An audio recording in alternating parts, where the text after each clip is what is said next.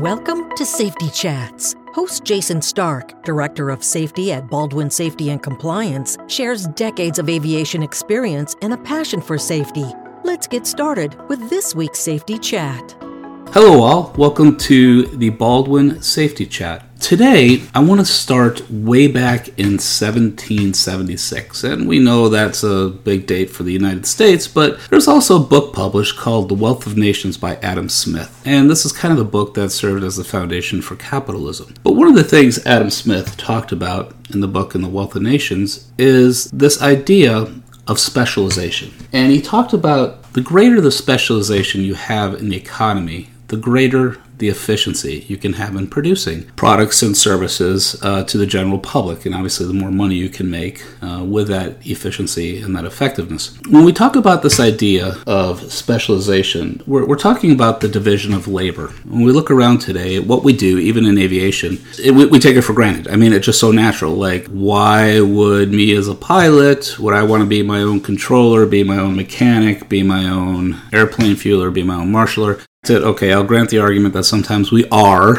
um, in some organizations we wear more than one hat, but generally speaking, we have these divisions of labor, and rightfully so. By having divisions of labor, especially in our flight departments, it helps increase efficiency. Maybe some of you have seen in smaller flight departments when you have to wear more than one hat just by lack of resources, that efficiency sometimes suffers. I've dealt with flight departments where you know they have to do everything associated with flight crew, um, which would be you know checking weather, flying flight plans, all that good stuff. But they would also be responsible for you know, hotel reservations, trip itineraries for the primaries, and you can see that puts a that puts a load, and there isn't that division of labor, so it reduces efficiency. Long story short, we do have the division of labor in aviation, and necessarily so, I would argue. It really helps things go a lot more smoothly. There is a problem with division of labor. It's really interesting. Again, I'm referencing a book by Dr. Margaret Heffernan that talks about uh, willful blindness. It's interesting with the division of labor, there are sometimes, and oftentimes, I should say, comes an element of blindness. And what I mean by that is that when we outsource a particular function, when we outsource a particular task, we tend to lose oversight of it. And what do I mean by that? Say, now, say for example, for like a typical flight department that may outsource maintenance and therefore um, the maintenance is not happening necessarily in their hangar or by their people necessarily following their procedures all the time. It is something where we become blind to some of the actions of the organizations we outsource to. And it can even even with fbos if we outsource certain things like customs or outsource catering just in any segment when we have to outsource and because of that division of labor that specialization things that we don't necessarily want to do or support doing, we want to outsource it because it's a specialization, we tend to lose sight. When we lose sight, that is when problems can happen. That's when you could end up not knowing what the outsourced entity is doing, and more importantly, you don't know necessarily, or you may be blind to the potential risk that what that entity, that outsourced entity, is doing, the problems it could bring into your organization. So let me try another example. The case where you may be dealing with a MRO as part of their organization, they're not really keen on fatigue management. It's basically, hey, we have to get the work done. That's their culture. They're very they're very production oriented culture. Without knowing that, combined with potentially other pitfalls or circumventing controls, there could be a, a mistake made on your aircraft or an error in the maintenance. But the problem is we, we don't know what's going on because we're blind to it, because we've outsourced that. We've taken and put the responsibility to do a particular job in another entity. With that being said, when we outsource and we're not aware of how things are done or what products are being used or what policies they have in place, uh, like for example for fatigue or for tool control, we, we don't know what we don't know. And then by not knowing, we can inadvertently bring those problems back into our organization. And that to me is actually really disconcerting, and especially when I look at this and what uh, Margaret Heffernan argues as being problematic in not only our industry, but it, it has been problematic in manufacturing, it's been problematic in services industry. This idea that we're blind to what somebody is doing on our behalf what somebody is doing that we've hired them to do and not knowing how they do it or like I said with what they do it with. We we do address this in safety management systems to a degree, I, I would argue, and that would be under safety assurance and specifically surveillance or this idea of evaluating internal evaluation or evaluation just in general.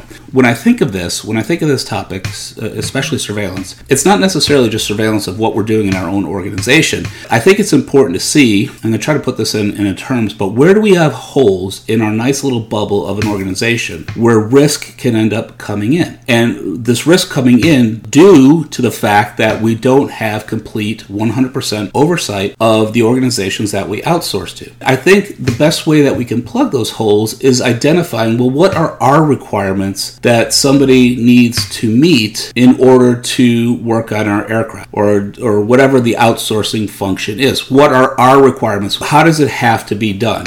Now, I think that's only half the story because, again, we're not necessarily there watching them do that job, and there could be a lot of lip service or pencil whipping. But I think it's important that we are able to see the end product before it comes back into our nice bubble to evaluate it to ensure that it meets our specification, that everything has been done correctly, so that before we put it into service, we haven't inadvertently brought risk in. One of the examples she gives is a company. They became very famous for having non BPA metal bottles they were huge in that, and then they had a really good following because, well, because they were friendly to the environment, and they really touted the fact that they didn't have these chemicals in there like some of the plastic bottles that we, we see that are harmful to us and harmful to the environment. And it turns out that they actually outsourced the manufacturing of the internal elements of the bottle. Upon discovery, they found that there actually were BPA's in the materials they were using to fabricate these bottles, these these these drink containers And as a result, at the very least, the organization had egg on their face saying, okay, well, yeah, there were chemicals in your water bottles, even though we said they weren't. But at the very worst, they do have a potentially harmful effect on, on humans and, and, where they didn't know it. So you might ask, well, well, how could that have been avoided? Well, one of them, what they did is they obviously inspected the plant and found that there were BPA's going into the materials. That is one good idea, I think. Maybe we can do an inspection, watch them do the maintenance at some point. Some for some of us, that's not realistic. But they could have also, uh, at the point of receiving these from their outsourced manufacturer, maybe do a test. Maybe test for those chemicals within their bottles before they put them out to the public. Even if it's a random test or sampling, um, they could sample them to ensure that they did not contain the BPAs that were promised not to be in there. I think that's where we can leverage. We can set policies. We can evaluate our vendors. We can evaluate those individuals we outsource to to see do they have certain things in place that are supposed to safeguard against having a deficient, defective defective or dangerous product come back to us. But I think it's also important for us to say before we put this into service, let's inspect it to ensure that they are meeting the performance requirements. For maintenance, that could be prior to go back, one of your mechanics looks at it, there at least a FOD check to see if anything was left behind. Whatever it may be, be in the case of like catering, maybe you do like a temperature check, freshness check, kind of the last lines, because we can be blind to what these vendors are doing and while we may audit them and we may ensure that they meet certain standards, we have to really trust the case that they're constantly meeting those standards every single day without failure or deviation to meet this product, which is sometimes a stretch. So it might behoove us before the product comes into us, before it becomes part of what we're giving to our clients, that we ensure it does meet specs. And so that if we have been blind to how they're doing things, at least we can have our eyes wide open prior to bringing the product into our operation that it truly is safe and what we promise. Because remember, we make a promise that we want to provide reliable lift or we want to provide reliable ground handling. And part of that is, you know, especially for outsourcing catering, that we're not going to give them something that's getting them sick, or if it's if it's a case of flight, that we're not going in an aircraft that's not airworthy. And I know a lot of organizations already do this, but when we put it in this context, what we're doing, it's not just basically an exercise to meet regulations or to meet a standard, but it's an exercise to protect us, especially from our own blindness choice when it comes to this division of labor and the outsourcing to a specialized organization. I just want to get you thinking on where do you outsource in your organization and what kind of oversight do you have? And what is the criticality of the product? I guess that's a good place to start. What is the criticality of the product that you're outsourcing to your operations or to your clients? What kind of oversight do you have, if any? How blind are you to what they're doing? Is it the case where we just say, here is what I want you to deal with, deal with it, and then give it back to me? Or do we evaluate them to ensure that they're following certain standards? And then finally, when the product comes back to us from that outsourced entity, do we evaluate it prior to putting into operations to ensure that it actually does meet our specifications I hope it makes sense. Uh, I hope at least inspires thought, lets you look in your organization for opportunities to address this, and just makes you better, make you safer. Thank you so much. We'd love to have your feedback. We'd love to have any topics that you want to talk about. Thank you so much for listening. Be safe. This podcast is brought to you by Baldwin Safety and Compliance, the leader in safety management for the transportation industry.